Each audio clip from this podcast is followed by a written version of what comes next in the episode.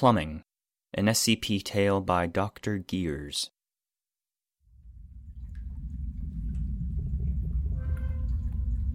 This was stupid. It was a stupid idea thought up by stupid people in stupid, safe offices. Agent 2 looked around slowly, letting his flashlight play over the walls, one of the only items the agents were allowed to carry inside SCP 15. Agent 6 and Lon were standing just behind him, doing the same. The idle chatter and joking had died off about 30 seconds ago, each agent slowly realizing that this was no simple little milk run. Go in, find the observation unit, pull the data, and recover the unit. Cake. They'd laughed. Lon asking if she should find a Mario hat to wear, them being plumbers now and all. Now, however, seeing the dim, cramped tunnel yawning before them, the only joke was them being there at all. Two stepped forward, slowly, fixing his flashlight on the ground. It was a hard mat of pipes, more or less level with the floor. A few small tubes stuck up here and there, snaking around like tree roots, or suddenly turning up in the middle of the floor like a pillar. The walls, the ceiling, every inch of the original structure was coated in pipes. Some researcher who led them up to the main door said that there wasn't anything left of the old warehouse, really, except for the outer shell. He pushed away that whole line of thought, pointedly following the pre-mapped course they'd had to memorize, stepping around a pillar of tightly woven hair, the glossy surface steaming gently. Six plodded along, taking the rear and keeping a close eye on Two and Lon. Skittish kids. Lon was jumping at every sound, and Two looked like he was ready to drop and run if he saw so much as a mouse. Kids. He sniffed in the dark, playing his light forward, smelling heat, sewage, and God knows what else. They needed a good military hand to lead them, but damned if Six was going to mollycoddle grown adults who were going to jump at shadows. They were going to get this goddamn job done and get the hell back out. Fuck that bullshit SCP slip. They were just security blankets for eggheads and flakes. Semi sentient, my ass. They just didn't want people denting their pet horrors. He wanted out of this dripping nightmare. He was going to get this mission done with or without them. Lon tiptoed over a thick, thorny mass of pipe, the surface like braided thistles, trying not to whimper. She kept close to Two, keeping the light at her feet so she wouldn't step on anything nasty. She hadn't wanted to seem like the little weak girl, but she had a terrible fear of tight spaces, and this place was like walking around in someone's slowly closing arteries. Lon shook her head, hard, breaking off that whole train of thought. She was the tech, six and two were the safety. All she had to do was stick by them, pull the data cards out of the MRV, and then leave. She tried hard not to look back at the sealed doors in the distance behind them. Only a couple turns to the MRV, a little work, and then out. In and out, simple as pie. She ignored a softly throbbing pipe of leathery flesh near her arm with a focus that was almost physical.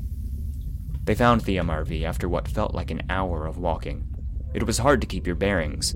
The rampant growth of pipes had cramped some areas down to crawlways and snarled others into random claustrophobic mazes.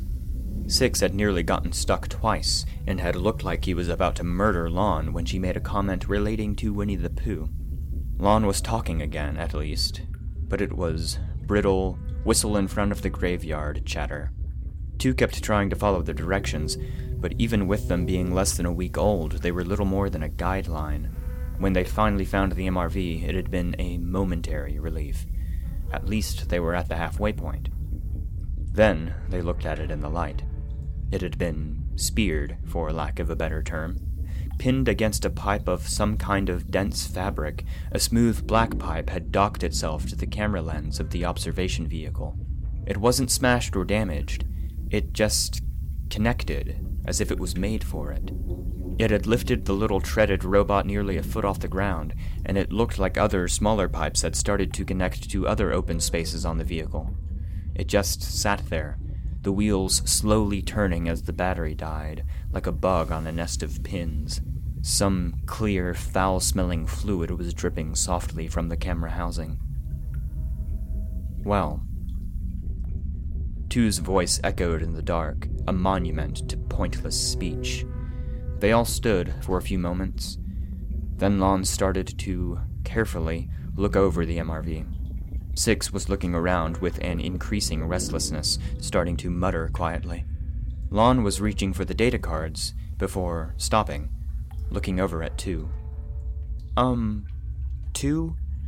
Since it's grown into the MRV, do you think it counts? What do you mean counts? Two kept the light on her and the machine, a hiss of steam behind him making him flinch. I mean, as damaging 15. If I take out the data cards, do you think it will react? Two looked around slowly, shining his light along the floor, a pipe as wide as a car and seemingly made of compacted lint. This suddenly seems like a bad. Oh, shut the fuck up! Both agents turned to stare at Six. He'd stepped up to the MRV, flexing his hands and reaching into his coat with one hand. The other pushed Lon away, none too softly. Move it! Reaction, for fuck's sake. They just say that shit to fuck with people and keep their toys safe. It's a bunch of weird pipes, beginning and end, there. Maybe it grows or whatever, but the damn thing sure as shit isn't going to take offense to people. I'm grabbing this goddamn thing and we're getting out of here. As he spoke, he stepped forward, flipping open the data port cover. More of the clear, scummy liquid had pooled inside. The other two agents froze, staring in shock a moment, and the building seemed to do so as well. The whispered sounds of venting steam, sliding materials, and soft pinging had all stopped. The heartbeat in Lon's ears sounded like gunshots. Two started forward, reaching for Six. Jesus, Six, what the fuck are you? Six ignored him, slipping out the thin data cards. It felt like old nasty water over them. Bad, but they were built to resist it.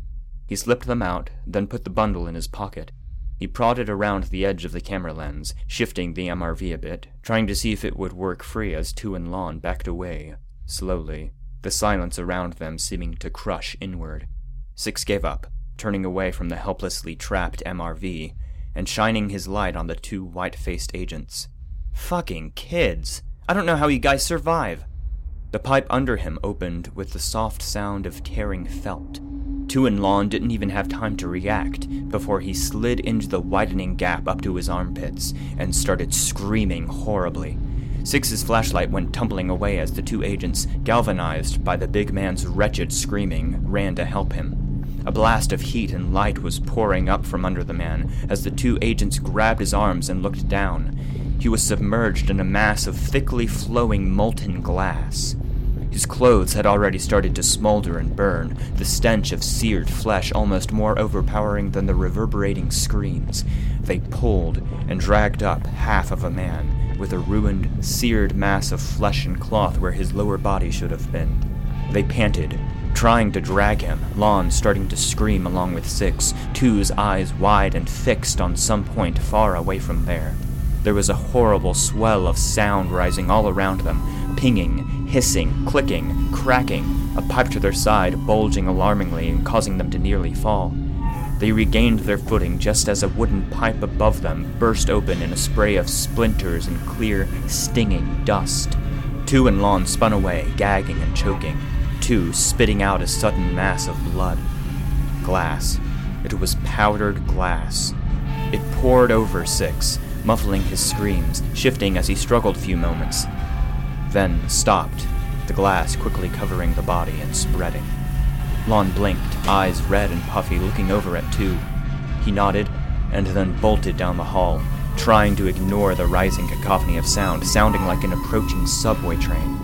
A mass of oily, reeking chemicals boiled up behind them, a jetting surge of rose thorns nearly cutting off their forward progress, forcing them to crawl along a bone pipe that was shuddering like an old man in the cold. They ran, keeping just ahead of whatever it was, hearing splintering explosions and shivering cracks all around them. They finally came to a snarled crawlway, barely a few feet wide, that was the only way forward.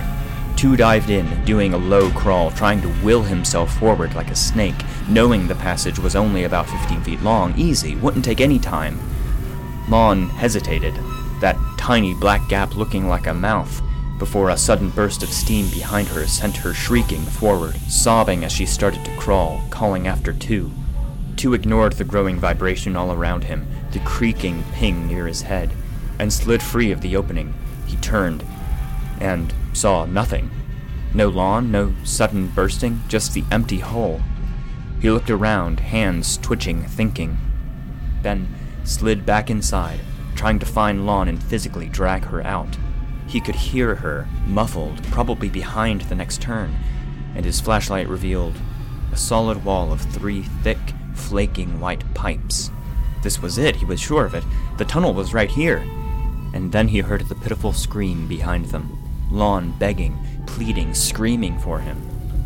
Two stared, eyes wide, then slammed his flashlight against the pipe. It burst, sending a reeking, corrosive slime over his hand, making him reel back down the crawlway, screaming as it ate into his flesh. He stood outside the opening, holding his steaming hand away from him, trying not to look at the exposed bone. Oh, oh, Jesus. Lon.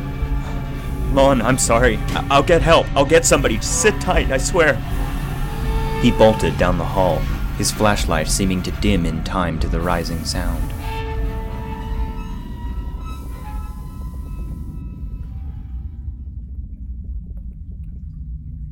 Lon panted, screaming for two, hearing the hard bang on the other side of the pipe and his sudden shrieking retreat. She sobbed, her whole body shaking, and slowly started to work her way backward, crawling on her belly, crying as she muttered some half remembered prayer. When her feet pushed against a solid wall of pipe, she couldn't even muster a fresh scream. She was trapped, the space not much bigger than a coffin, helpless, she sobbed, face on the ground of warm, fuzzy pipes, and noticed the silence. Aside from her cries, there was nothing no pinging, no cracks or explosions, nothing. She raised her head in the barely illuminated dark, looking around.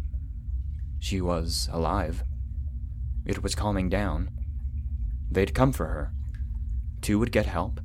She was getting out of here. She fought back her growing claustrophobia, looking along the walls. She noticed a small gap at the ceiling and started shifting to get a better look, twisting back, and finding only the open end of a pipe. Lon sagged back, closing her eyes, tears leaking down her face. The first sticky drips she simply assumed were the same tears. Then one fell on her mouth, and it was sweet. She opened her eyes and saw a thick, quivering mass of amber goo splatter from the mouth of the pipe, coating her and the floor as it surged out. She coughed, shifting back. It was honey. Honey or something like it. At least it wasn't molten lead or acid. Then she saw the level rising. It wasn't draining. The pipes were packed too close. She looked around her tiny chamber with horror rising much faster than the honey oozing up her sides. Lon beat on the walls, the floor, the ceiling, trying to block the pipe with her hands, heedless of provoking the thing more, as the honey rose and rose, as cloying sweet as a school age lover. Her last, gasping breath was sweet and stale with honey and screams.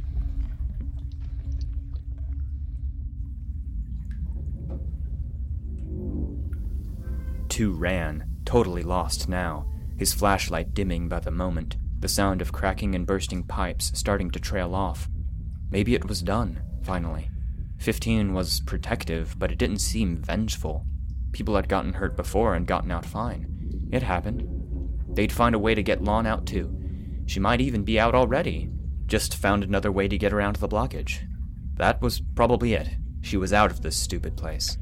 Six was a shame, but why had that lunatic opened the case? What the hell had possessed him? He was still musing on this when he tripped over an unseen pipe in the dark around his feet. He pitched forward, yelping a half surprised, half terrified bark as he went sprawling. Or he should have went sprawling. Instead, he fell past the floor into a yawning open pit of a pipe, the slick, oozing sides plunging down at a sharp angle. He screamed, trying to grab something to stop or slow himself, but the walls were oozing and thick, his downward slide gaining speed, his dimming flashlight showing a seemingly endless tunnel stretching off below him. He slid and slid, a scum of stinking, smooth ooze sticking to his clothes and skin. The tube twisted, banging him against the walls as he followed it, his flashlight jittering and starting to flicker. Panic slammed down like a fist. Two grabbing the light and trying to keep it still, pleading with it, staring at the lamp bulb as it dimmed more and more.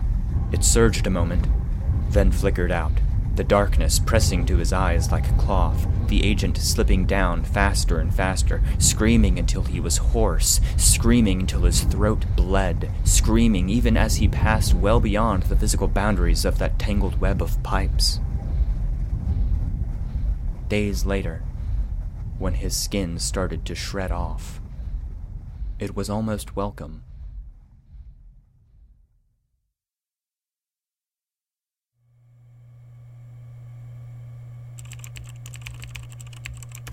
SCP-015 Recovery Report. Agent 2, MIA Agent 6, MIA Agent Lon, MIA MRV-889236 Status Unrecovered. Data deemed non-vital in light of lost staff. SCP-015 Classification Level Review suggested